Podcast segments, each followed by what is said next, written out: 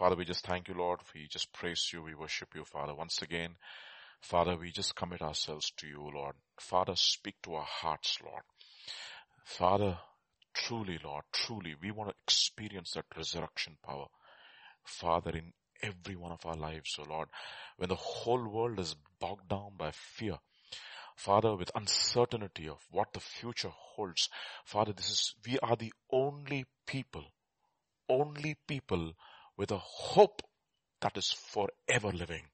Because you, we have a God who's living forever, seated at the right hand far above every principality, power of darkness, seated at the right hand, forever making intercession for us. And therefore, O Lord, we as your people, O Lord, we don't want to be bogged down by our situations, by our trials, by our difficulties, O Lord. And we pray, Father, that Lord, that we will be a testimony, O Lord, to this generation, O Lord. Even during this lockdown, we will not lose hope, but we will be cheerful, Father. Thank you, Father. Even as we now meditate upon your word, speak to our hearts, O Lord. Speak to our hearts. And Lord, I pray, anoint us to hear the voice of your spirit during this last of, of, of hour of time. For your, your, you said in your word, he who has ears, let him hear what the spirit of the Lord has to say in this last hour of time. Thank you and praise you for in Jesus name. Amen. And it's very interesting that when Jesus um, talks about the parable of the sower, uh, he says, he who has ears, let him hear what the spirit, what uh, he hears, let him hear. That's what he says. Full stop. But when he talks to John and he gives him the revelation and when he gives these addresses to the seven churches, he says, he who has ears, let him hear what the Spirit of the Lord has said. When Jesus was glorified, until Jesus was not glorified, the Spirit was not poured out. And it says in John's Gospel chapter 7, he, he said, come to me and drink and this he spoke about the Holy Spirit, which was not yet poured out because he was not yet glorified. And now that he is glorified, he has given us a spirit. Amen. So this morning, even as we meditate upon his word, let's uh, turn our Bibles to 1 Corinthians chapter 15 and let's read from verse 3 to 7. 3 to 8. For I delivered to you first of all that which I received, I also received, that Christ died for us for our sins according to the scriptures and that he was buried and he rose again the third day according to the scriptures and that he was seen by Cephas, then by the twelve and that he was seen by over 500 brethren at once of whom the greater part remain to the present, but some have fallen asleep. After that he was seen by James, then by all the apostles, then at last of all he was seen by me also as one born out of due time. So the the message of the resurrection is just not um, the witness of the apostles. It was already prophesied in the scriptures. If you, if you remember the story of uh, Lazarus and the rich man, um, the rich man says, uh, pleads with, with God and he says, uh, Father Abraham, he says uh, to Abraham, he says, Father Abraham, can you send Lazarus so that my brothers don't have to come here? And uh, Father Abraham says, they have the law and the prophets. And he says, uh, Father Abraham, if somebody goes from the dead, they will believe. And Father Abraham says, if they haven't believed the law and the prophets, they will not believe even if someone rose from the dead. Isn't it interesting that um, this man Lazarus is, is in Abraham's bosom and there was another Lazarus who was resurrected from the dead and the Pharisees wanted to even kill him. You see, if you haven't understood the witness of the resurrection in the scriptures, no amount of uh, signs and wonders will give you any assurance. We have the inspired word of the God. That is our assurance that Christ rose from the dead. Okay, so today we will look at the scriptures. We will, of course, now the scriptures is just not the old covenant, it is both the old and, and the new. And Paul uh, even as he's talking about this, he talks about this entire chapter, of course, is a chapter about resurrection and we don't have the time or the, or the, this is, uh, let's, the scope of, uh, this particular message is huge. And the resurrection is the quintessence of Christianity. If Christ did not rise from our dead, so many things wouldn't have happened. And we look at a few of those uh, truths uh, that because he rose from the dead did happen and we will look at them in the negative and then we will see how we can look at them in the positive as well. So we'll uh, look at the same uh, passage of scripture, 1 Corinthians chapter 15. Let's read from verses 12 to 19. Now if Christ is preached that he has been raised from the dead, how do some among you say that there is no resurrection of the dead? that was there right from the beginning, okay? But if there is no resurrection of the dead, then Christ is not risen. Let's move on. And if Christ is not risen, then our preaching is empty and your faith is empty or vain. Yes, we have found false witnesses of God because we have testified of God that he has raised up Christ whom he did not raise up if in fact the ra- of, uh, uh, if in fact the dead do not raise. For if the dead do not raise, then Christ is not risen. And if Christ is not risen, your faith is futile. You're still in your sins. And verses 18 and 19. Then also those who have fallen asleep in Christ have perished. And verse 19, if in this life only we have hope in Christ. We are of all men the most pitiable, the most miserable, and Telugu says, Daurbhagyalamu. Daurbhagya means it's absolutely useless fellows on planet earth. In other words, that's, that's how um, powerful that particular word is. Therefore, what is the relationship between the resurrection of Jesus Christ and our faith? You want to look at this five truths which I want to uh, point out first and then I want to talk about the application of it in the lives of two people. All of our preaching, he says, in verse 14, if you turn there to verse 14 of chapter 15, he says, first truth, all our preaching is vain or empty and your faith is also empty. If the preaching is vain, your faith is also in vain, he says. Why? Faith cometh by hearing and hearing by the word of God. If you turn with me to Romans chapter 10 and let's read from verse 80, uh, so not 8, 80, 8, 8, verse 8, Romans chapter 10 verse 8, look at what he says. But what does it say? The word is near you in your mouth and in your heart. That is the word of faith that which, which we preach that if you confess with your mouth the Lord Jesus and believe in your heart that what? God raised him from the dead, you will be saved. For with the heart one believes unto righteousness and with the mouth confession is made unto salvation. So, if Christ is not raised from the dead, our preaching is empty. Our faith is also empty because there's no message. And he says, verse, uh, verse 14 of the same chapter of Romans chapter 10. Uh, 14 onwards. Romans chapter 10 verse 14 onwards. Uh, look at what it says. Now, how then shall they call on him whom they have believed? And how shall they believe of him whom they have not heard? And how shall they hear without a preacher? So, if the preaching is in vain, where's the whole point of having a preacher? Useless to have even a preacher. And then it says, Verse 15, and how shall they preach unless they are sent? As it is written, how beautiful are the feet of those who preach the gospel of peace, who bring glad tidings of good things. So he says, first thing he says, our preaching is vain, and if our preaching is vain, there is no faith. There's no, because there's no salvation. The salvation mission is completely out of the picture. Why? Second, second is, what, what is the second, uh, uh, relationship we want to look at. Well, let's look at verse 15 of uh, Second Corinthians. I'm sorry, First Corinthians chapter 15. Okay. Yes, and we have found false witnesses of God. So of the first truth he says that if Christ Jesus did not raise from the dead, our preaching is empty, our faith is empty. Second he says, if Christ has not raised from the dead and we are misrepresenting God. You need to understand that. We are misrepresenting God. Okay. Why? Christ died on the cross is a historical fact. But if Christ did not raise from the dead, then God is being misrepresented. That means God is not a holy God. For example, let us see for, for these, uh, to understand this idea, let's turn to Acts chapter 2. Let's read from verse 22 onwards. Men of Israel hear these words. Jesus of Nazareth, a man attested by God. Boy, God gave this approval. This is my beloved son in whom I am well pleased. And that means he was absolutely sinless. Okay. A man attested by God to you by miracles, by wonders and signs which God did through him in your midst as you yourselves know. And then, because uh, even Nicodemus comes right and he says, except God is with him, with you, no man can do the signs that you're doing. Him being delivered by the determined purpose and the foreknowledge of God, you have taken by lawless hands and have crucified and put to death.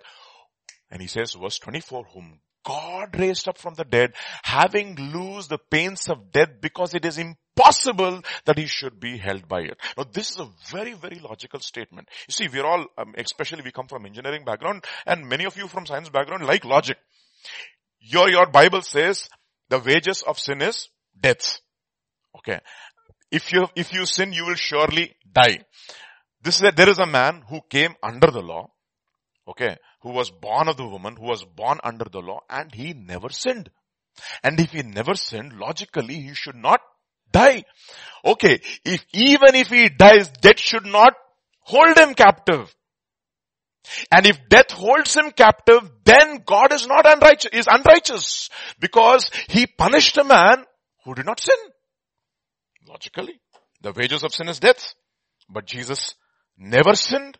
Therefore it's impossible impossible for death to lay hold on him and God is what? Righteous. Therefore look at Acts chapter 13. Let's read from verse 26 onwards. Look at what it says. Men and brethren, sons of the family of Abraham, and those among you who fear God, to your, to, to you the word of this salvation has been sent. What is that?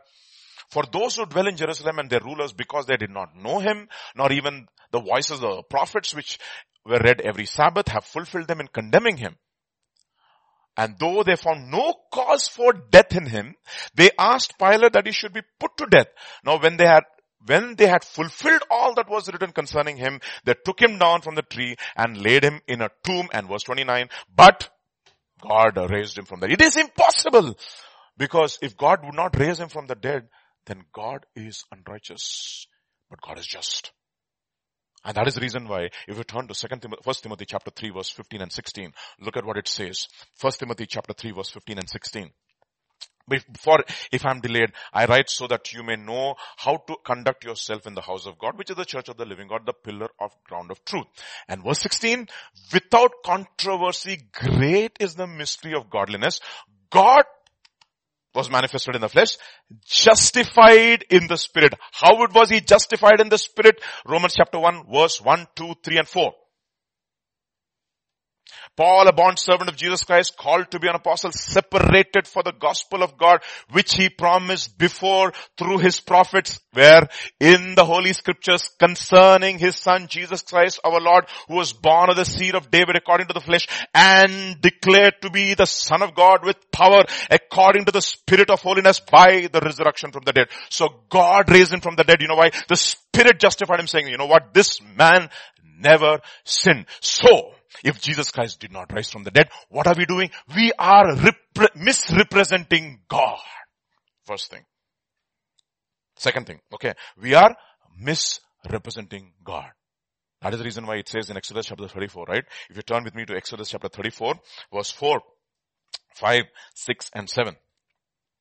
It says, he cut two tablets of stone like the first ones. Then Moses rose early in the morning and went up to Sinai as the Lord had commanded him and he took in his hand the two tablets of stone. Now the Lord descended in the cloud and stood with him there and proclaimed the name of the Lord. What was the name of the Lord? The Lord passed before him and proclaimed the Lord, the Lord God, merciful and gracious, long suffering and abounding in goodness and truth keeping mercy for thousands, forgiving iniquity and transgression and sin. And then he says, by no means clearing the guilty, visiting the iniquity of the fathers upon the children and the children's children to the third and the fourth generation. God is a righteous God. And God is a merciful God. And that is the reason why it says mercy and truth have kissed each other on the cross. But if he was left on the cross, God is unrighteous. Therefore he had to raise him from the dead. So we are misrepresenting God if Jesus Christ did not raise from the dead. First, what is that? Our preaching is futile. Our faith is futile. Second is what? Hmm, we are misrepresenting God. Third, verse 16 and 17 of 1 Corinthians chapter 15. For if the dead do not rise, then Christ is not risen. And if Christ is not risen, your faith is futile. Why? Because you are still in your sins. What a tremendous truth this is. As I said, God, it was not why God died. Oh, sorry, it is not how God died. It is why God died. You see, it was a mystery which was hidden from the ages.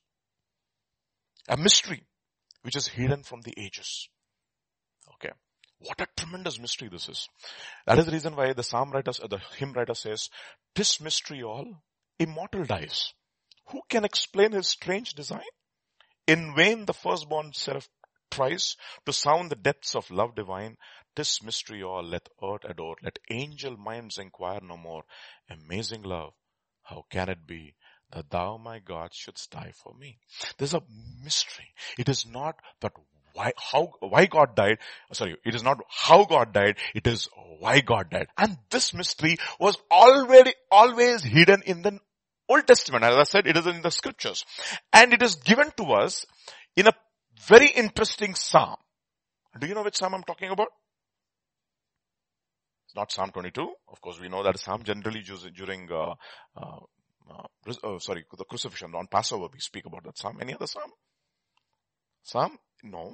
Any other Psalm which particularly closes this mystery, encapsulate this mystery? No. Let's turn to Psalm 49.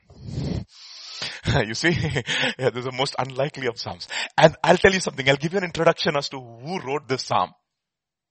Okay. You'll not see it in your computers because computers have, uh, have eliminated that. It is the Psalms of the sons of Korah. Okay. Who are these who are these sons of Korah Baba? These are the people who saw the, he- the uh, earth opened or, and people going into hell alive. Okay. They had a not a vision. They had a live telecast or uh, I would not even say live telecast. They had a, they had a complete understanding of what hell is and they saw their own people going into the hell, into hell alive. There were two people, as I said, who were taken into heavens alive. Nobody saw that. But so many people saw people being taken into hell alive. And those fellows said, you know what, we don't want to have any part with, with our father's sins and they ran for their lives and God gave them a fantastic, you know what, uh, revelation, I would say, encapsulated in song and in mystery. Alright. That is the reason why it says, no, he book, told them from the books and, uh, from the law and the Psalms and the prophets things concerning himself. And this is, I'm sure, one of the Psalms Jesus expounded. We don't have that, unfortunately, but it's okay. God has given us a spirit so that we can have the revelation. Then to Psalm 49. Look at this and let's, let's read from one onwards. This is a Psalm of the sons of Korah. Hear this all people. Give ear all the inhabitants of the world. Okay. So everybody. All people. This is not just for Jewish, Jewish people. This is for all people. Thank God.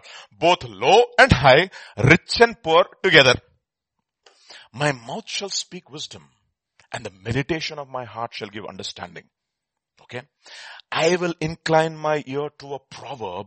I will disclose my dark saying on the harp. You know something? One of the things that we lack in these generations is singers who encapsulate prophecy. One of the worship leaders in during the during the uh, time of the tabernacle of uh, David is you know whose name? What was his name? Asaph. You know what he's called? He's called Asaph the. Ha. No, no, no, no, no, no, no. He's called Asaph the seer. He's called the Asaph the prophet. He was actually a worship leader. And you know what? Those are the people because they had, I would say, a uh, a king who loved God and they were all accountable to that king.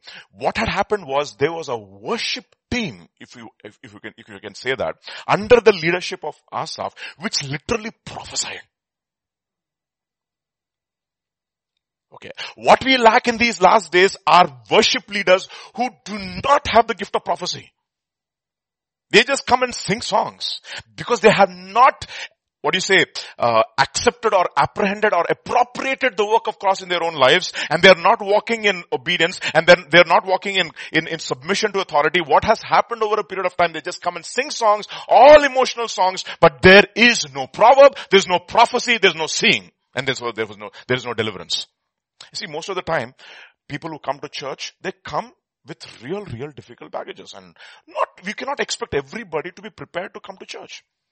But is it possible if there was one worship leader who had the anointing of God over his life and was cut through and who has the vision of God, who has meditated upon the word of God, who had the spirit inspired music, how much different our worship services would be.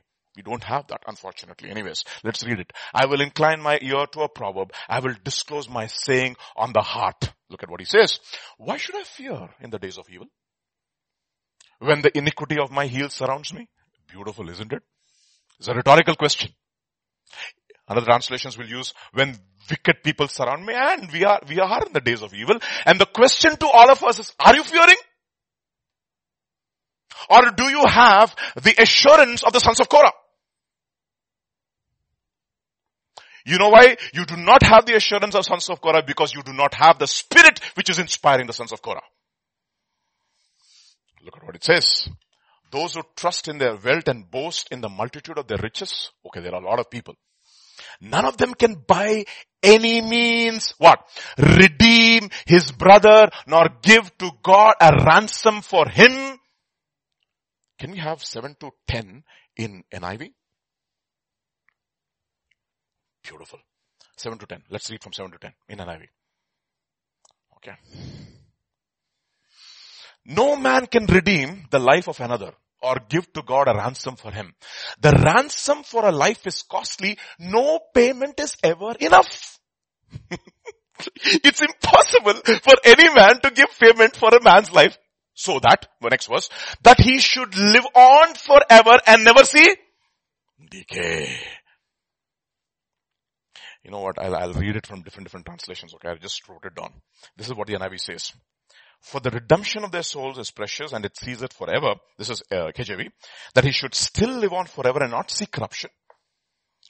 This is NIV. The ransom for a life is costly. No payment is ever enough so that they should live on forever and not see decay. NLT. Redemption does not come so easily.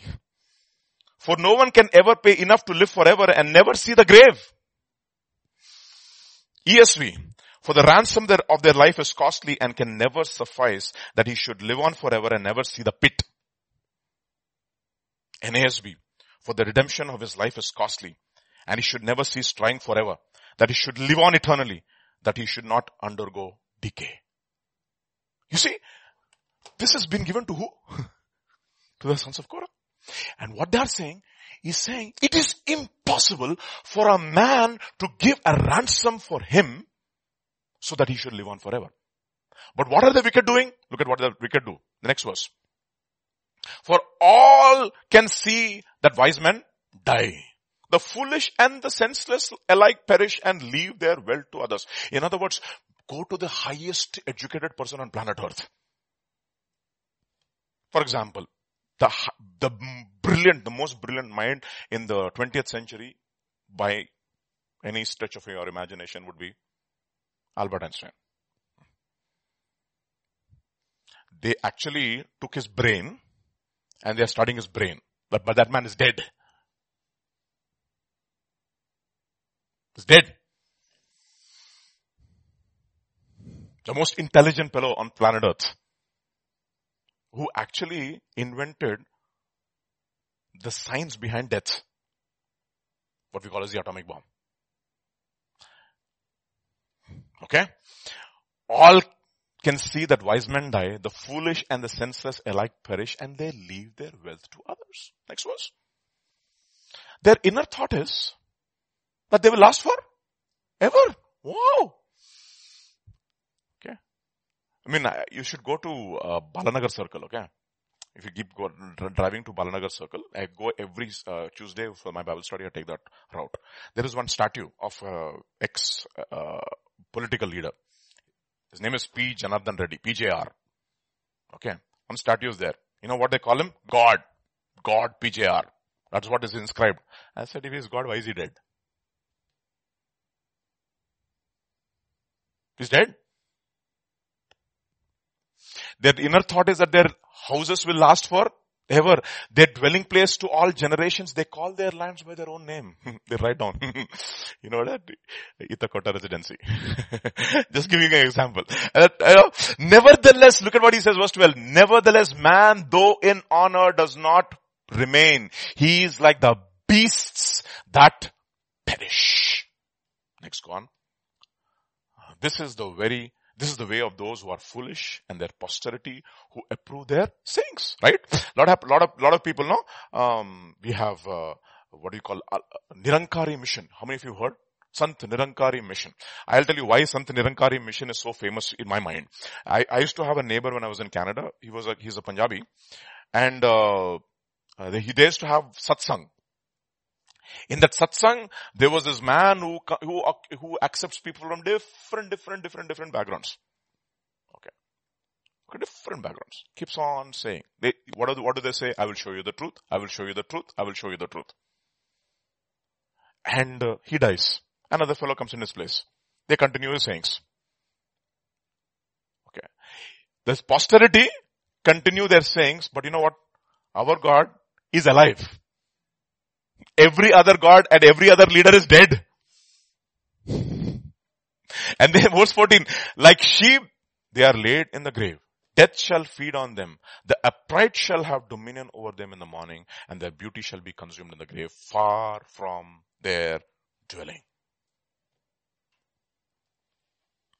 Okay. But God will redeem my soul from the power of the grave, for he shall receive me, Selah. Do not be afraid of, of when one becomes rich, when the glory of his house is increased. You can stop there. You see what is, what he's saying? You know what? The disciples, even disciples didn't believe it. You know what they believe? This man is living a righteous life. If I live like Jesus, I will also live forever. He should never die. You know, everybody says I should live like Jesus. It is impossible to live like Jesus unless what? He lives through me.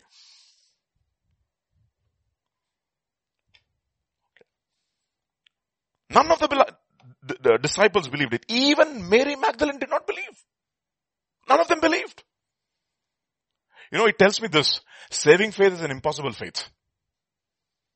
It's impossible. Unless and until you really, really, really, really know, Lord, this is not by my works. It is by accepting you as my savior and you living your life through me.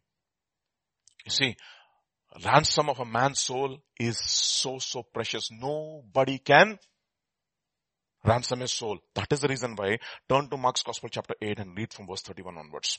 This is what, after he asked them, you know, who do you say, who do you say the son of man is, right? This is what it says. And he began to teach them that the son of man must suffer many things and be rejected by the elders and chief priests and scribes and be killed and after three days rise again. Then what do they do? He spoke this word openly, then Peter took him aside and began to rebuke him. Now look at the construction over here. Then he turned around, looked at his disciples and rebuked Peter. Okay, so he's rebuking all. Okay, he's rebuking all. Get behind me, Satan, for, for you are not mindful of the things of God, but the things of men. What do things of men? What are the things of men over here? If I live a good life, I will never die. But you see so many people who are thinking that they live a good life, they're all dead. And he starts beginning to uh, rebuke Jesus saying that you cannot die. And then you know what? In the same chapter, look at verse 36 onwards. Look at what he says. Jesus says something very interesting. He says, for what will profit of a man, profit a man if he gains the whole world and loses his own soul? Or what will a man give in exchange for his soul? You know what God gave? He gave his son for the exchange of our soul. You know why? Because nobody can give any redemption so that he will never see the grave and never see decay. But God did it. Okay? So the third, what is the third truth? Our faith is futile and we are still in our sins if Christ did not rise from the dead. So the first, first three, first, first, uh, uh, lesson that we learn is our preaching is futile. Second, we are misrepresenting God. Third, we are still in our sins. Fourth, all those who are fallen asleep in Christ Jesus have perished. Therefore, if Christ did not rise from the dead, there is no hope for those people who are dead in Christ. Therefore, 1, 1 Thessalonians chapter 4, look at what Paul says. 1, 1 Thessalonians chapter 4 verse 13 onwards. Okay. But I do not want you to be ignorant, brethren, concerning those who have fallen asleep, lest you sorrow as others who do not have hope. For if we believe that Jesus died and rose again, even so God will bring with with him those who have fallen asleep in Jesus. For this we say to you by the word of the Lord, that we who are alive and remain until the coming of the Lord will by no means precede those who are asleep. And then, for the Lord himself will descend from the heaven with a shout with the voice of the archangel and the trumpet of the Lord, and the dead in Christ, not may, will rise first.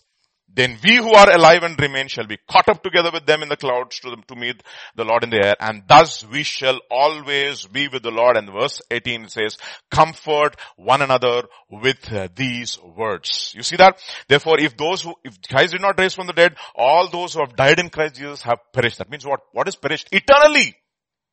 Eternally they have perished. Okay. So the first, again, let's look at the first truth. First truth, our preaching is futile our faith is futile. Second truth, we are misrepresenting God. Third truth, we are still in our sins. Fourth truth, those who have fallen asleep have no hope. Fifth truth, the most important for us who are alive. If in this life only, verse 19, we have hope in Christ Jesus, of all the men, we are the most pitiable. You know what? If Christ Jesus did not rise from the dead, Christians are the most pitiable people. They are the most miserable. Because they cannot enjoy the world. And they will say, what is the use of enjoying God? You understand? You cannot enjoy the world. You cannot enjoy God. You are right in the middle. And I'm telling you, so many believers are miserable. Because, because they, when they go to the world, they get convicted. And when they come to God, they, they don't have the tenacity or the hope that if I endure these two hours of teaching, then there is something which of eternal value that I have. Because their life is all about this life. Okay. So when we take them, tell them, you know, be prepared for the Lord's coming, uh, be sanctified, be made holy, they'll say, what is the whole purpose? You know why? Because their life is all about this life now. My best life, N-O-W. Okay. That is the reason why, you know, in Luke's Gospel chapter 6, you know what he says, you don't have to turn that. Blessed are, you know, uh, woe to those who are happy now. Woe to those who are fed now. Woe to those who are enjoying now. You will all cry, you will all weep, and you will all be hungry. But woe to those, but happy are those who weep now, happy are those who are poor now. Why? Why? Because we have a hope. See, the most miserable set of people on earth, if Christ did not rise from the dead, are Christians. I'll tell you why. There's one man who lost all this. Okay. He's found in Ecclesiastes chapter 2 verse 17. We know this man very well. Look at what he says, verse 17 onwards. He lost his hope. Uh, 2 verse 17 onwards. Therefore I, what? Hated life because the work that was done under the sun was distressing to me for all his vanity and grasping for the wind. You know, this man, he enjoyed madness. Okay. He enjoyed folly. Okay. He enjoyed pleasure. He enjoyed woman. And he said all is useless. He enjoyed madness. How can anybody enjoy madness? Folly, he says. You know, uh, this, this is there in all of us actually. I, I think I shared this sometime back. There's a guy, there was a guy called Larry Walters. How many of you have heard, heard of Larry Walters? Okay, for those of you who didn't hear about Larry Walters, this Larry Walters had this brilliant idea. What was his brilliant idea? I want to fly into the sky. How do I fly into the sky? I'll take a chair, take, take a few ropes, attach that chair to the roof of my home, Okay. I'll get about 200 helium balloons, tie it up into my chair and sit on the chair and fasten myself with a seat belt. And I'll ask my girlfriend to chop off those two uh, ropes and the helium balloons will take me up. I'll have an air gun in my hand. Okay. And then I'll keep flying, flying, flying. So if I have to come down, I'll shoot one uh, balloon at a time and slowly I will descend. He didn't even do test flying. He called all the camera people, everybody came. So his girlfriend is downstairs, uh, camera people are here, and then he put uh, his chair there, he took the air gun in his hand, goggles, fastened the seat belt, and about 250 air balloons, uh, helium balloons, and then he said, yes, ready to go. All the cameras watching him, screening him live, and then he said, okay, come on, ready to go. So girlfriend does one thing, he, she just cuts off the two ropes and boom, he just shoots up into the air. And he's like totally baffled, okay? He was like, he's, he's, a, he's, a, uh, he's like totally rattled by the speed with which he just flies into the air and he's going almost like 16,000 feet. Now he wants to come down. So he said, okay, let me do something. I will immediately take my air gun, air gun and let me start shooting one balloon at a time and he shoots one balloon, pat, and the gun recoils and it slips from his hand and it falls. And he's flying in the air now, doesn't know what to do. This is happening in California. All mad people over there. Folly, Baba. Folly, folly. I'm telling you, I'm not joking. I had my relative, my own relative, who's gone to California. She went into the aeroplane and jumped off the plane. Skydiving. And shot the whole thing on YouTube, uh, on, on camera and put it on YouTube. I said, what kind of madness is this? Why are you playing with your life? This is folly. So this guy venture, goes into the air and now he's, he's there now. He doesn't know what to do. He lost his air gun. Girlfriend is saying, what is, what is going on? He says, pull me down, pull me down. I've lost my gun. All those people who are fighting against gun laws in the US have to take, have to think twice now. And this fellow, he doesn't know what to do. So they call the Air Force. Now he is reaching the Los Angeles airspace. Flights are landing so they don't know what to do. They stop all the airplanes to get this fellow rescued first. So they have military helicopters escorting him. Slowly they escort him down, do something and get him down onto the airport and they don't know what laws this fellow has broken. They know that this fellow has broken some laws, but they don't know what laws he has broken. I mean, this is there on YouTube. I'm not uh, making up some story.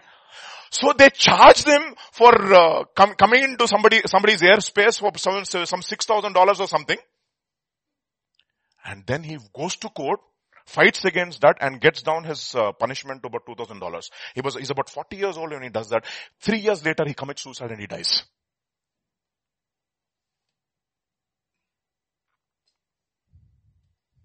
He's interviewed on national television. Madness. Madness. I mean, I'm st- I was stunned when I heard that story. So you give yourself to madness under the SUN. You'll be empty. You'll be miserable. You give yourself to success and you had the most decorated Olympian in the history of Olympics. You had Michael Phelps with 27 gold medals and you know what he was doing at the last, at the fag end of his career? He was fighting depression and he was given over to marijuana.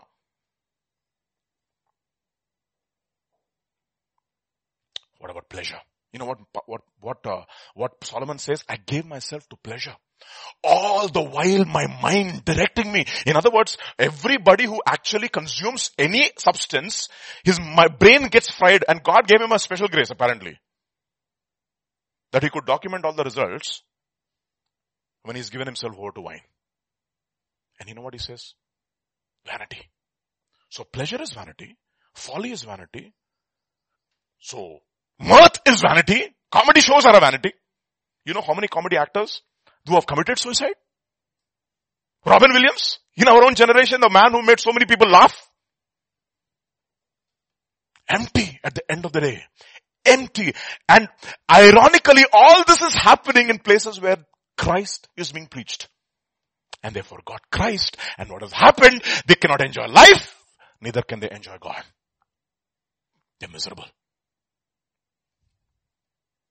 And then he says, therefore verse 17 he says, I hated life. So many people says, I hate my life. You know why?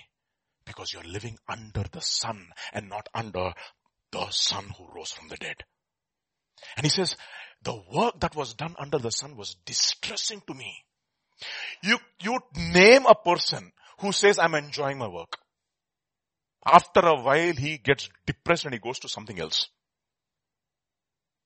He says, what am I doing all these years?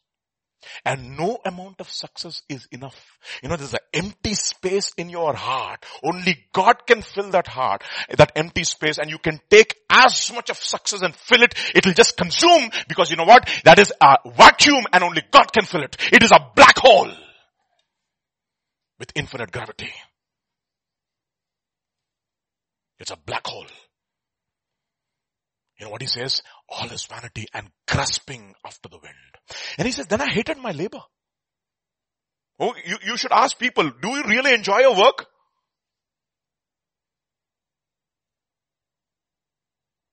You know, one of the things that uh, they asked uh, the Jewish uh, movie maker, forget his name, not Steven, not Steven Spielberg. Huh? No, no, no, Jewish. Forget his name. He says, yeah, I never watch my movies. Even if they're, they're a hit. Because if I watch my movies, it depresses me. Because, because I see all kinds of mistakes in that movie and I get depressed. It becomes a blockbuster hit, but it depresses him. Woody Allen, exactly. Woody Allen. That's the name. He hates his labor.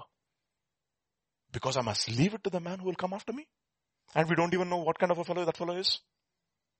That's exactly what happened to Japan. You know what the Japanese say in these days? They say we made so much of money and our younger generation do not know the hard work of their fathers. And it's happening even in Israel today. Israel today, we had a first generation after they came from the Holocaust 1948, they fought and fought and fought and fought for their motherland and the next generation comes, they do not know what price their forefathers had to pay for their, for their freedom and now what they want to do, they want to negotiate land for peace because they do not know the price that their fathers have paid. It's all vanity because they have forgotten God, the Savior. And what do they want to make Israel into? The Hong Kong of the Middle East. Is that where you have ended up, ended up yourself to? You were supposed to be the light to the nations, the hope to the Gentiles. You forget God. This is what's going to happen to you. The next generation doesn't even know the price for peace. And you know, most of Israel is atheistic. They don't believe in God. You have a, a a small bunch of Gentiles, a, a, a, a, community in that who's Orthodox, and there are liberal Jewish, Jewish people also. Very small, minute, minute majority of the Jewish people are Orthodox actually, who believe in God. I'm talking about Israel, which has been created in a, in a, in a, in a, you know, in a miraculous way. And they got back, uh, Jerusalem after a six day war, 1967 war, six days God gave them rest on the seventh day and they went to that wailing wall and their forefathers, they put those prayer requests saying, thank you God that in six days you give us Jerusalem. But what has happened to the next generation? You know what has happened? They have become a generation who would have no value for the freedom that, the, that their forefathers had paid to get that piece of land. And what are they doing today? They're fighting the very government which is fighting for their land. And you have one of the, some of the most anti-Semite people are, you know what? Anti-Israeli people, some of the most anti-Israeli people are Jewish. Talk about Noam Chomsky. Jewish, anti-Israeli. Father of artificial intelligence. See, this is what happens. Next verse, he hate all my labor. Next verse. And who knows whether he will be wise or a fool? Yet he will rule over all my labor in which I have toiled and in which I have shown myself wise under the sun. This is also vanity. Therefore I turned my heart and despaired of all the labor in which I had toiled under the sun. And then, for there is a man whose labor is wisdom, knowledge and skill. Yet he must leave his heritage to a man who has not labored for it. This also is vanity and great evil. For what has a man for all his labor and for all the striving of his heart with which he has toiled under the sun? For all his days are sorrowful. His work burdensome. Even in the night his heart takes no rest. There is also, this also is vanity. And then he makes a very interesting statement. Nothing is better for a man than that he should eat and drink, that his soul should enjoy good in his labor. This also I saw was from the hand of God, but for who can eat? Immediately, immediately he, he, he, negates the very statement he made in the previous verse. Or who can eat? Or who can have enjoy more than I? For God gives wisdom and knowledge and joy to a man who is good in his sight, but to the sinner he gives the work of gathering and collecting, that he may give to him who is good before God. This is also vanity and grasping after the wind. He says, whether it is wise or whether it is fool, everybody, whether it is righteous or the unrighteous, everybody under the SUN have no hope. And therefore he's telling to us Christians, if you think that in this life only you have hope in Christ Jesus, you are the most miserable of all people. And that's a fact of the matter is most Christians do not enjoy life because God will not give them pleasure for sure because you know what? Was Psalm 16.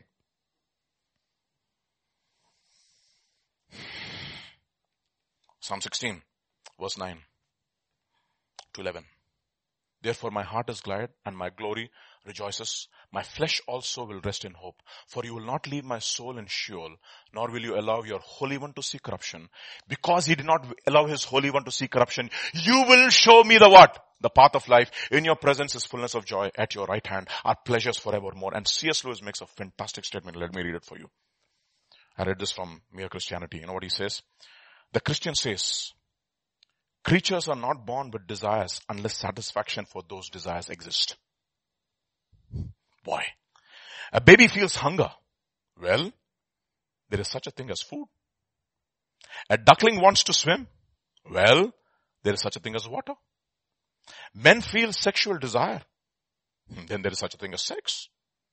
If I find in myself a desire which no experience in this world can satisfy. If none of my earthly pleasures satisfy it, that does not prove that the universe is a fraud.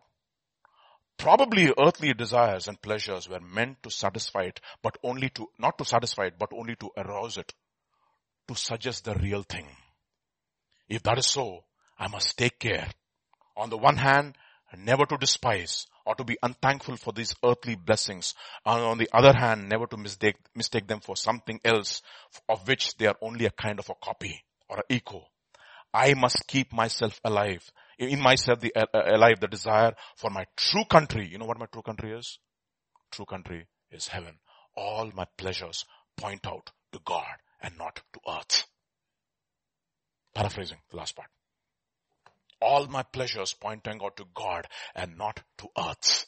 And you know what Jesus says? If, uh, Paul says, if in this life only, if in this life only you have hope in Christ, Baba, of all the people you are most miserable. You're trying something for something in your, in, in God, uh, something in this world other than in God, you will not find it. You will be disappointed to the core. So think about us, no? Think about us as believers. Haven't we tasted a bit of God in these 21 days? Do we need stupid movies? Just the presence of God is enough for us. Haven't we, uh, haven't we enjoyed God? Haven't we enjoyed each other? I'm sure we'll miss each other after we finish these 21 days. For sure. For sure. That is the reason why he says, as for the saints in the land, they are the excellent ones in whom is what? All my delight. He is not exaggerating, my dear brothers. Actually, we are a people who get easily satisfied. Let me tell you something. We are a people who get easily satisfied. In Telugu, there's a saying called Alpasantoshi. Alpasantoshi means with small things he gets easily satisfied. If you are getting santosham in your sex, it is small thing. In movies, small thing. In madness, small thing. You know, when you go to God, you'll be mad with love because of the kind of things that He's going to show you. You never thought, Ari, I never thought I had the brains to understand this. I was getting zero in math when I was there in, at home. In downstairs now, why my brains are able to comprehend these complex realities. Wow! You want to enjoy madness to the full? You'll be madly in love with God when you go there. All madness, all mirth, all satisfaction in God. You know what? Christ came to show us the path, the path of resurrection life so that we could enjoy Him. Oh, I cannot reiterate that more and more and more. And I wish that we had a little taste of that heaven on earth. Do you long for that? Ask God. He will give you that. So, that is the five things which I want to talk about. don't put your mind in the, in the dust like this and look at dust. Like that eagle, no? It was among the chickens. And it, all the, where, where do the chickens look? And so the eagle also thought it was a chicken. Small eagle, eagling. What do you call it? Eaglet, okay. Eaglet also thought it was a chicken and it was doing like this, like this, like this, like this. And suddenly one day he just looked up into the sky and he saw one big eagle soaring and soaring and soaring above the skies and he says, I wish I could be like that. And suddenly the other fellow said, hey, put your neck down, Ray. That is an eagle. You are a chicken. Really? Look at you. And slowly, even as I grew up, and one of the, one of the chickens said, Hey, you actually don't look like me. You're different. He said, Really? And he started to flap his wings. They started flying. And he discovered, boy, life from there is completely different. And you know what Jesus says? I've seated you with me where? In the heavenly places in Christ. That is the reason why those who wait upon the Lord shall mount up on wings like eagles. Once they mount up on wings like eagles, you know what will happen? When they run on earth, they will not faint. When they walk on earth, they will not go weary. They will never grow weary. You know why? Because they've already seen the end from the beginning. They have the vision of the eagle. Already? So these are the five truths which I really, really enjoy about the resurrection. So many things which I can talk about. But now I want to see how this resurrection, the message of the resurrection worked in two individuals' life. And already pastor mentioned one of them and I was thinking, pastor, can you please stop? I can say more. I, I, thought, I, I, thought he was going to say the whole thing, but it's okay, no problem. So we'll just, in the mouth of two witnesses, everything is established, okay? Uh, let's see from John's Gospel chapter 20.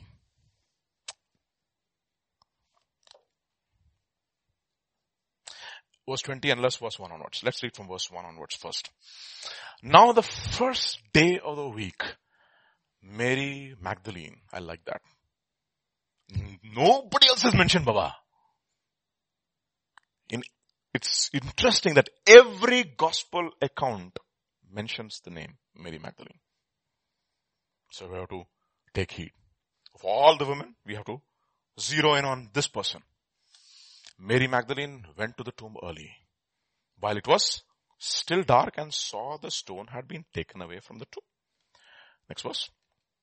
Then she ran and came to Simon Peter and said to the other disciple whom Jesus loved. Of course, that is how John is referring himself to in this particular gospel. They have taken away the Lord out of the tomb and we do not know where they have laid him.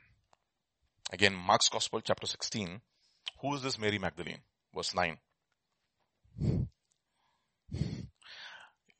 Now, when he rose early on the first day of the week, he already arose he appeared first to who? Mary Magdalene, out of whom he had cast off seven demons. You know who the first witness to the resurrection was? First, she was a woman. Why is this significant? Why is this significant that the first witness to the resurrection was a woman? Okay, that's very, that's so, if you're stretching your imagination too much, okay, that's fine, no problem. okay, it's, it's something which is, which I thought was very, very interesting. You know, many of the apologetics, people who do apologetics, I'm not into apologetics, they say that this, we know that the Bible is true because the first witness is a woman. Because in that culture, no woman's testimony was accepted. Look at what the Jewish rabbis believed. You know, you don't have to turn. I'm reading it for you, okay? It is not there in the Bible. Okay, this is what they believe. Okay. It is better for the words of the law to be burned than to be delivered by a woman. They never accepted the testimony of a woman. What do the Muslims believe? The testimony of a woman is worth half the testimony of a man in court. That is the culture which she was living in. And in that culture, You know what God does? He comes first and he says, you know what? I'm risen Mary. The first witness of the resurrection is a woman. No, he says, okay, fine. Maybe she was an honorable woman. Like Mark Antony says, they're all honorable men. There's nobody honorable, Baba. That's the whole point. It's only by grace. The incredible thing is that the first witness to the resurrection is just not a woman, but a woman who was perfectly demon possessed once upon a time and was delivered by him, by him. You know what? It gives me hope. Maybe you are a person who are despised and looked down upon because of your past. Maybe you were given over to sensual lifestyle. Considered as the least in your home and in your among your among your friends. Nobody even wants to talk to you. The irony of it all, my God, the God who created the heavens and the earth, considered this woman worthy enough to be the first witness of his resurrection. That is a testimony of the incredible grace of God. Why do I say that? Why do I say that? Chapter 20 of John. See what I'm studying, I'm teaching you, I've learned it over the years, okay? So if there, if there's something not new, just act as if it's new, okay? At least. Let's read from verse 11 onwards. 11 onwards, yeah? 11 to 13. But the, but Mary stood outside the tomb, weeping. And as she wept, she stooped down and looked into the tomb. And she saw two angels in white sitting one at the head and other at the feet, where the body of Jesus was laid. Then they said to her, woman, why are you weeping? That's the first question, of course. Now that's very interesting, isn't it? A detail is very interesting in verse 12. What is the detail in verse 12? Verse 12 says, the, she saw two angels in white sitting, one at the head, the other at the feet, where the body of Jesus was laid. Every theologian believes this. You know what he says? Every theologian believes that this is the symbol of the mercy seat. Two cherubim and looking in to the body of Jesus. Now this is the resurrected body. Look at this. There are two descriptions about the Ark of the Covenant. I mean, one description of the Ark of the Covenant mentioned twice in the Bible. First, it's found in 1 Samuel chapter 4. Let's read from verses Uh, 3 to 4. Okay, 3 to 4. The people when, and when the people had come into the camp, the elders of Israel said, why has the Lord defeated us today before the Philistines? Let us bring the ark of the covenant of the Lord from Shiloh to us, that when it comes among us, it may save us from the hand of our enemies. So the people sent to Shiloh that they might bring from there the ark of the covenant of the Lord of hosts who dwells between the cherubim. And the two of the sons of Eli, Hophni and Phinehas were there with the ark of the covenant of God. And what happens to them, you know? They, they die. Now something interesting happens also. In chapter 6 of verse 19 of 1 Samuel. Chapter 6 and verse 19. Uh, verse 18 onwards. 18 onwards, okay? uh, and, and the golden ads according to the Philistines, etc. Yeah, verse 19, yes, verse 19. Then he struck the men of Beth Shemesh because they had looked at the ark of the Lord. He struck 50,070 men of the people and the people lamented because the Lord had struck the people with a great slaughter. And the next verse. And men of Beth Shemesh said, who is able to stand before the holy God? You know what? Anybody who saw the ark of the covenant, they would die. Even the high priest he would go once into the holy, most holy place once on the day of atonement. You know what he was supposed to do? First of all, he used to take incense. And he has to fill the most holy place with incense. So the ark of the covenant will be covered with incense. Then he has to take the blood of the bull which he is supposed to offer for himself, go inside, ensuring that the ark of the covenant is completely covered with what? With the incense, okay? Otherwise, if it is not sufficiently covered with incense, he would die. So he would go there, seven times he would sprinkle, make atonement for his sins and rush out. And he would consecrate the whole thing. Nobody was given access into the most holy place, not even the high priest. And the grace of God, after the resurrection, the first person who was given access to the, access to the most holy place is who? Mary Magdalene was a completely, once upon a time, demon possessed woman. And God says, you know what? I will give you a revelation of my holiness. Now you can come boldly and confidently. You know why? Those days, my ark was covered by the incense. But now you are covered by me. And once you are covered by me, nobody can strike you dead in the most holy place. And therefore you can come. First Hebrews chapter 4. You know this verse very well. And verse, last verse. Last two verses, Hebrews chapter 4. Let us therefore come boldly and confidently to the throne room of grace to obtain mercy. That's the first thing.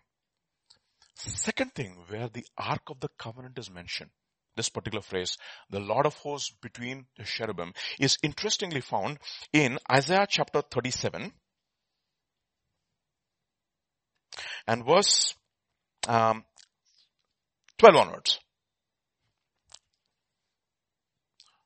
Have the gods of the nations delivered those whom my fathers have destroyed?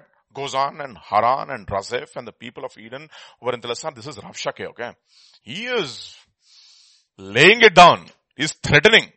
Rabshakeh is a symbol of the principalities and the powers of darkness. This is satanic power, the Assyrian empire, which was a symbol at the seat of Satan. And then, where is the king of Hamath, the king of Arpad, the king of the city of Sepharvaim, Hena and Ephah? Hezekiah received the letter from the messengers and read it. And Hezekiah went to the house of the Lord, spread it before the Lord. And what he says? Look at the next verse. And Hezekiah prayed, saying, O Lord of hosts, the God of Israel, the one who dwells between the cherubim. You know what? The first person who saw the vision of, or the symbol of, of the mercy seat, who was possessed by demonic forces all our life. You know what God is saying? Just like the way I delivered Hezekiah from every power of darkness, I already delivered you. And you know something? You will never, ever, ever have to work, have to be under the oppression of the demonic anymore in your life. Because I've taken it off. I've defeated the power of darkness. How do I know? Colossians chapter 2 verse 15. Look at what it says. Colossians chapter 2 verse 15 and uh, after that you go to Ephesians chapter 1 verse 20 and 21 having disarmed principalities and powers and he made them a public spectacle, triumphing over them. How? Uh, verse 14 actually, verse 14. Verse 14. Yeah, 2, 14 and 15 actually. Having wiped out the handwriting of requirements that was against us, which was contrary to us, and he has taken it out of the way, having nailed it to the cross, having disarmed principalities and powers of darkness, he made them a public spectacle how? Triumphing over them. Now he's, on the cross he triumphed. If he was triumphant on the cross, how much more now? Ephesians chapter 1 verses 20 and 21. Look at what it says. Ephesians chapter 1 verse 20 and 21. Which he worked in Christ Jesus when he raised him from the dead and seated him at the right hand of the heavenly places far above what? Every principality, every power and every dominion and might and every name that is named not only in this age but also in the ages to come. You know what? The first person to whom this vision is given is to a person who was oppressed by demons. And you know what was God was telling her and through her to all of us who were oppressed once upon a time by the power of Satan. No power of Satan can ever hold you captive again because I have overcome every power of darkness and principality and power of darkness and you're seated together with me in the heavenly places. What a vision given to a once upon a time demon possessed fully sinful lady. That is my God. A witness who is a woman and completely possessed once upon a time. So this morning, if you were that person who would say, Lord, I was looked down upon. You know, the first apologist in the Bible, you know who the first apologist was? Not Paul. Not even Peter. And definitely not Ravi Zacharias. It's found in John's Gospel chapter 4. Yeah. Absolutely. Look at the reasoning of this lady. John's Gospel chapter 4. Look at what it says. And verse 20, 28 and 29 and 30. John's Gospel chapter 4 verse 28, 29 and 30. The woman then left her water pot, went her way into the city and said to the men, look at this, come and see the man who told me all the things I, Abba, come on. Can you, can you, can you please argue if this is the Christ or not? Then they went out of the city and came to him and after that they stay there for a few days and you know what they say? We don't believe your report. Now we believe him because we have seen him. The first apologist in the Bible. A woman who was delivered from the power of sin and from the power of hell. And this morning you could be that. And you know what the resurrection says? The resurrection message is given to one of the least of all the people whom never in society would be accepted. In fact, the Simon the Pharisee said, if this man knew who this kind of a woman is, he's a prophet. To that woman, God reveals himself to him, to, uh, to, a, to the most unlikely of people. What about the next set? What is the message given to her though? what is the message given to Madam Mary? Okay, you know what? The message given to Mary is because she's been restored, what is a message given to her will be also a message of restoration. Okay. Because, why do I say this? Mark's Gospel chapter 16. And verse uh, 4, 5, 6. 4, 5, 6 and 7. Okay. And when they looked up, they saw the stone had been rolled away for it was very large. And entering the tomb, they saw a young man clothed in a long white robe. Because Mary Magdalene is also there among, among uh, these people, okay? On the right side. And they were alarmed. But he said to them, do not be alarmed. You seek Jesus of Nazareth who was crucified? He is written. He is not here. See the place where they laid him. And then, how does it start? Verse 7. But go tell his disciples, not full stop. And Peter. Aha, kya baat hai. It's very interesting, right? Is Peter not among the disciples? Well, we just heard two weeks back, two, two, two nights back. They asked him, are you among his disciples? He said, no. Are you among him? He said, no. Ah. Okay. We take your confession. And your confession is definitely a reflection of your heart. And then he says, go and tell his disciples and that fellow Peter who denied me that he's going before you in Galilee. There you will see him as he said to you. This is given to whom? Mary. So the disciple has to take the message of the woman who has been shown mercy. Before we go to the message, there's something else which I want to show. Turn to John's Gospel chapter 20.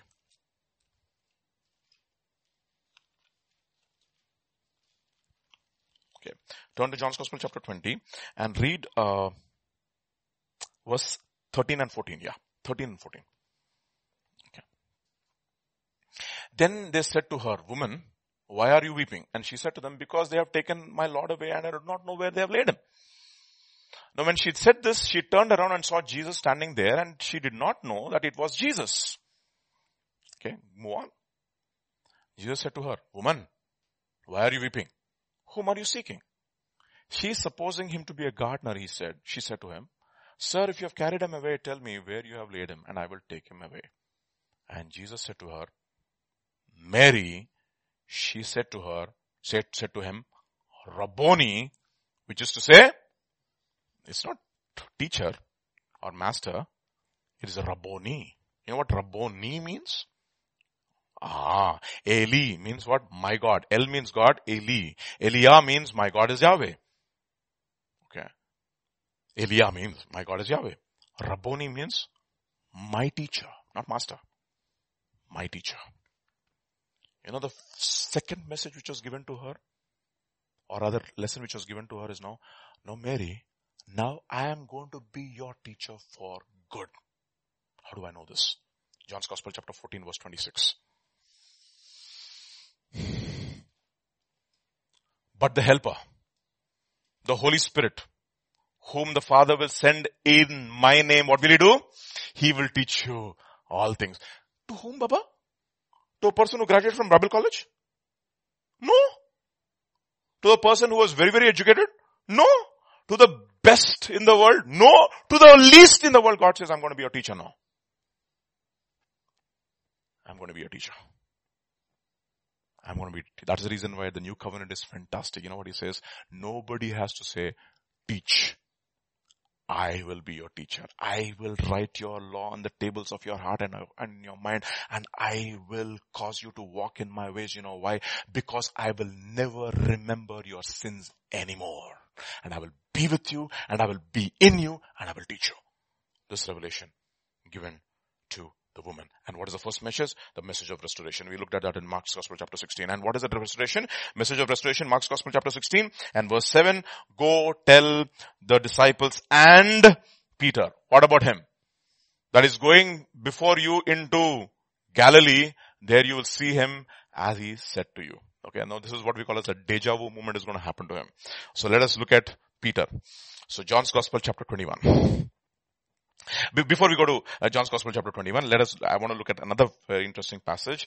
Uh, John's Gospel chapter 20, uh, read from verses 3 to 8. Okay?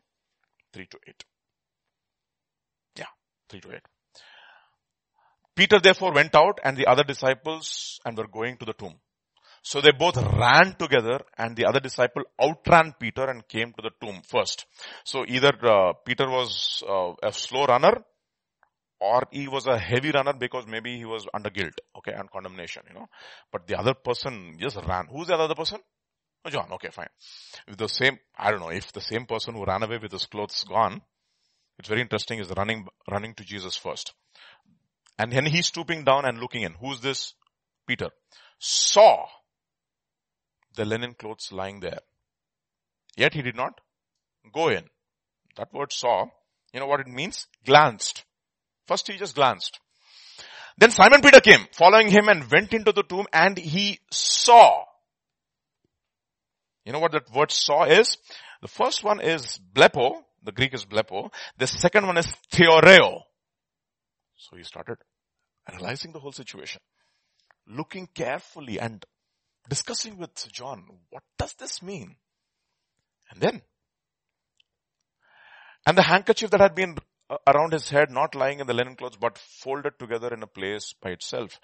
Then the other disciple who came to the tomb first went in also and he saw. What is that saw? He perceived and then he believed. So there is a glancing when you see. There is theorizing in seeing and there's a third seeing which causes you to believe. What seeing is there? in our lives? Do we just glance? Or do we theorize? Or is there a seeing which leads us to believing? It's interesting that Peter does not believe. Yet. Because Peter has to be taught. So let us go and learn from Peter. Okay? John's Gospel chapter 21 now. Verse 1 onwards. Let's read this chapter. You see, when I was, we when, when we were in uh, our youth group, right? This was the text that we took for our drama and I can never forget this in my entire life because for, this is the hope for all those who are, or, or those people who have failed God. This particular chapter is a hope for those who have denied Jesus and who have failed God. And how many of us have not failed Him? Multiple times in our lives.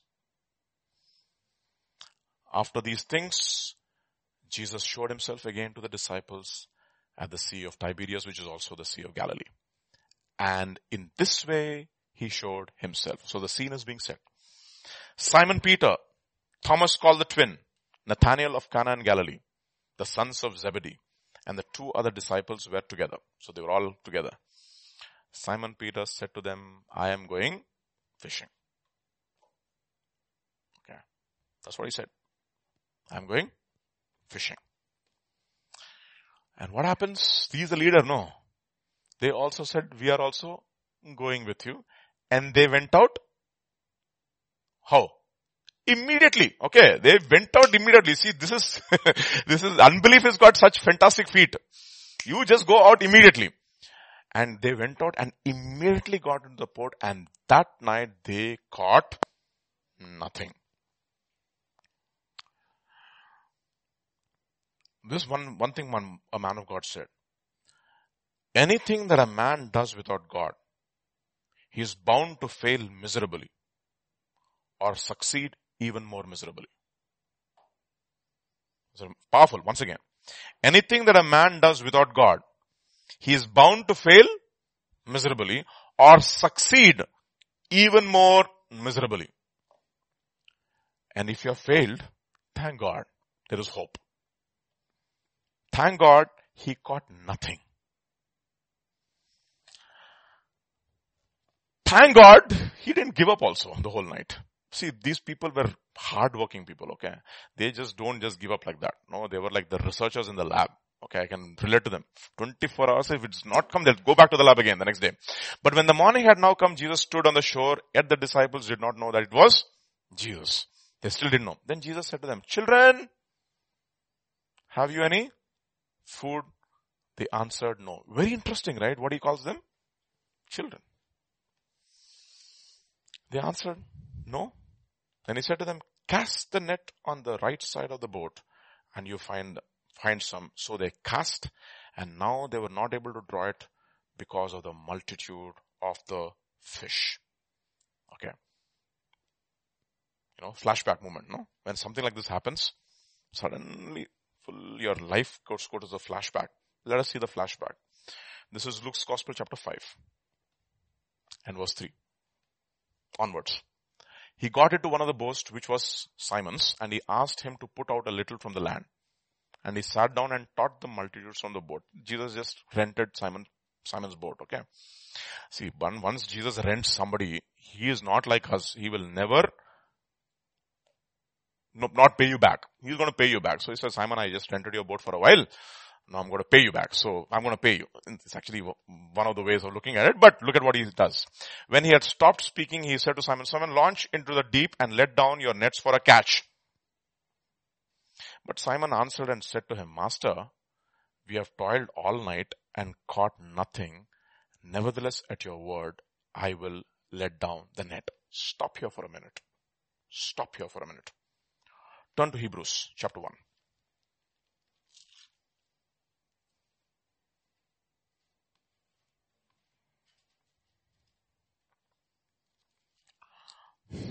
Chapter 2, verse 6 to 8. But one testified in a certain place, saying, What is man that you're mindful of him? What is a certain place? Psalm 8. Okay. What is man that you're mindful of him? Or the son of man that you take care of him? Next verse. You have made him a little lower than the angels. You have crowned him with glory and honor and set him over all the works of your hands. You have put all things under his feet. For, next verse he says, for, no, no, same verse. For in that he put all in subjection under him. He left nothing that is put under him. Then he says, but now we do not see yet all things put under him. What are these under him, Baba? Now go to Psalm 8. This is quotation from Psalm 8. Okay. Verse 6 to 9. I've taught my children this song, this song, okay, in, in the Hebrew. They love this song. Okay. You made him have dominion over the works of your hand. Put all things under subjection, in other words. You have put all things under his feet. Who's talking about man? All sheep, oxen, the beasts of the field, the birds of the air. Ah. The fish of the sea that pass through the paths of the seas. Oh Lord, our Lord, how excellent is your name in all the earth. Let me stop here for a minute. When man sinned, the entire creation, he had no subjection over it. it was gone. He lost dominion. Now Jesus comes. He was made a little lower than the angels. And he says, your work is cursed, Peter. And you want me to redeem your work? You have to exercise dominion. You don't have dominion. The only way you will have dominion is by having you in my life. And then what does he, what does he do? The whole night he caught what? Nothing. He said, you know, all the fish, please be there. Don't come. And the moment he gets into the water, go back to Luke's Gospel chapter 4 now. So chapter 5 and look, look at verse 8. Verse uh, uh, 5. Verse 5. Okay. Simon answered and said to him, Master, we have toiled all night and caught nothing. You know what that actually means? We have done so much, but it's not satisfying us. That's exactly what Adam had faced, no? What did Adam face? By the sweat of your brow. And what will it produce? Thorns and thistles. There'll not be any satisfaction. Your work is cursed.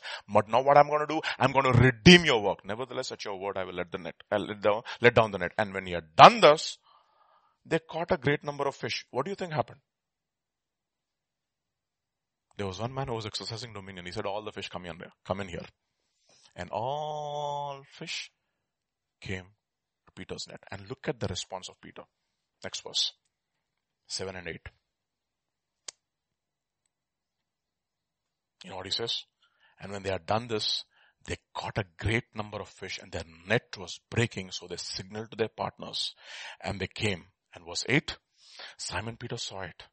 He fell down on his knees and he said, depart from me for I am a sinful man. Lord, now I know Lord. You know why I'm not able to exercise dominion over my life? Simply because I'm a man given to sin. There is no power of sin over my life. There's no power. I have no power. And you're showing me on a parable form. I'm a sinful man. I'm defeated by sin. I'm a sinful man. He didn't say, I'm a sinner. I have committed sins. You know what he says? I'm a sinner. I'm a sinful man, Lord. Depart from me. Why? For he and all who were with him were astonished at the catch of the fish which they had taken. They understood, man, who is this man who's able to exercise dominion over the fish of the sea? Was, was it not us to whom we have been given dominion over the fish of the sea? But we have lost it. And there's one man. One man. We've lost it because we were sinful. We were just not sinners. We were sinful. And therefore he repents. And in the next verse, you know what it says? Verse 10. And Jesus said to Simon, do not be afraid. From now on, you will catch men. You will truly exercise dominion now. That is just a parable. No, you're just not going to catch fish. You're going to catch men. So they forsook everything and followed him. Now let's come back to John's Gospel chapter 21. Verse 3. Simon says, I'm going fishing. now you see, you are going to exercise dominion, Simon? Sorry, it's not going to happen. We are going to, we are also going with you. They went out and immediately got into the boat and that night they caught nothing. But when the morning had now come, Jesus stood on the shore, yet the disciples did not know it was Jesus. Jesus said to them, children, have you any food? Isn't it interesting? He doesn't say, do you have any fish? Do you have anything to eat? They said, no. Cast the net onto the other side of the boat and you'll find some. And they cast and now they were not able to draw it because of the multitude of fish and something very interesting is given the, the, the detail. Therefore the disciple whom Jesus loved said to Peter, it is the Lord. Now when Simon Peter heard it, it was the Lord. He put on his outer garment, for he had removed it, plunged into the sea, and the other disciples came in the little boat, dragging the net with fish. Okay, oh, go on. Verse 9. Then as, they, as soon as they come to the land, they saw a fire of coals there. What? Fish already there and bread. What is going on over here? Jesus already fished and Jesus already made, made the bread. And Jesus said, bring some of the fish that you caught. And then look at the, Simon Peter went up and dragged the net full of large fish, 153. Although there were so many, the net was not broken. And Jesus said to them, come and eat breakfast. Yet none of the disciples dared to ask anything, who are you knowing that it was the Lord. Now what happens? Look at what happens. The next question. Jesus then came and took the bread, gave it to them and likewise the fish. This is now the third time Jesus showed himself to his disciples after he was raised from the dead. And when they had eaten breakfast, Jesus saw Simon Peter said, Simon son of Jonah, do you love me? He said to them, yes, Lord, you know that I love you. Feed my lambs. I fed you, right? Or you feed my lambs. Okay. He said to him again, Simon, son of Jonah, do you love me? He said, yes, Lord. You know that I love you. Tend my sheep. Other translations will use the word take me, take care of my sheep. First you have to feed my lambs, take care of my sheep. And finally, Simon, son of Jonah, do you love me? Peter was grieved because he had asked him the third time, do you love me? And he said, Lord, you know all things. You know that I really love you. You know what he said? Jesus said, feed my sheep. And the next verse. Most assuredly I say to you, when you were younger, hmm, you girded yourself and walked wherever you wished. Okay. But when you are old, you will stretch out your hands and another will gird you and carry wherever you do not want to go. And that is how Peter is restored. Peter is restored. What are the lessons that we learn from this? What does the resurrection tell us? The resurrection story give us first that he's our savior. He's our redeemer. He saved us. Romans chapter 5 verse 1 to 2, we know this very well. Actually 4, the last verse, chapter 4, the last verse and then verses 5, 1 to 2. Who was delivered up for our offenses and raised because of our justification. And then having been justified by faith, we have peace with God. He saved us from our penalty of sin. And then he says, Peter, you were not only sinner, but you didn't have power over sin. It says in uh, Romans chapter 6 verses 4 to 7 and 12 to 14. This is what he says. Romans chapter 6 verses 4 to 7. Therefore we were buried with him through baptism into death just as Jesus was raised from the dead by the glory of the Father, even so we also should walk in the newness of life. For if we have been united together with, like, with him in the likeness of his death, certainly we also shall be in the likeness of his resurrection. And six and seven, knowing this that our old man was crucified with him, that the body of sin might be done away with, that we should no longer be slaves of sin, for he who has died has been freed from sin. And verse 12 to 14, therefore do not let sin in your mortal bodies. And verse 14. For sin shall not have dominion over you because you are no longer under law, but under grace. Now you have the power to overcome sin. And you will say, what if I fall? Hebrews chapter 7 verse 23 to 25. Hebrews chapter 7 verses 23 to 25. Also there were many priests because they were prevented from continue, by, by death from continuing. But he, because he continues forever, has an unchangeable priesthood. Therefore, he is able to save us to the uttermost those who come to God through him since he always lives to make what? Intercession for us. That is the reason why 1 John chapter 2 verses 1 and 2 will say something very powerful. This is what he says. That which, oh, sorry, chapter 2. Chapter 2 verses 1 and 2 my little children, these things I write to you that you do not sin. But even if anybody sins, we have an advocate with the Father, Jesus Christ the righteous, forever. What is he doing? Making intercession for us. He, uh, Romans chapter 8 verses 32 to 34. Romans chapter 8 verses 32 to 34. He who did not spare his own son, but delivered him for a delivered him for us all, how shall he not with him also give us freely all things? Who shall bring any charge against God's elect? It is God who justifies. Who is he who condemns? It is Christ who died and furthermore what? He is risen who is seated at the right hand of God who also forever makes intercession for us. Forever now. Whenever we sin, if ever we sin, we go back to God and say, Lord, forgive me. And He's there forever. And you know what it says? The blood of Jesus cleanses us from all unrighteousness. And we do not have, have to even sin anymore because we can reign over sin now. That's powerful. That we can reign over sin. That is the reason why 1 Corinthians chapter 15 verses 55 to 57 will say, powerful verses. We know this very well. 1 Corinthians chapter 15 verses 55 to 57. Oh death, where is your sting? Oh Hades, where is your victory? The sting of death is sin and the strength of the sin is the law. And verse 57, but thanks be to God who gives us victory through Christ Jesus. We don't have to suffer under sin. We don't have to be overcome by sin. We can overcome sin in our lives. We can overcome sin in our lives. That is the reason why he tells, look up to him and be saved. Why? What, were, what are we supposed to look up? We look up to the brazen altar, the bronze serpent, and those who were stung by sin, who have the poison of sin flowing through their veins, when they see that, they see that the poison of sin is taken away and the penalty of sin is taken away. Not only the penalty of sin, but the power of sin is broken on the cross. That is the reason why the hymn writer will say, he breaks the power of what?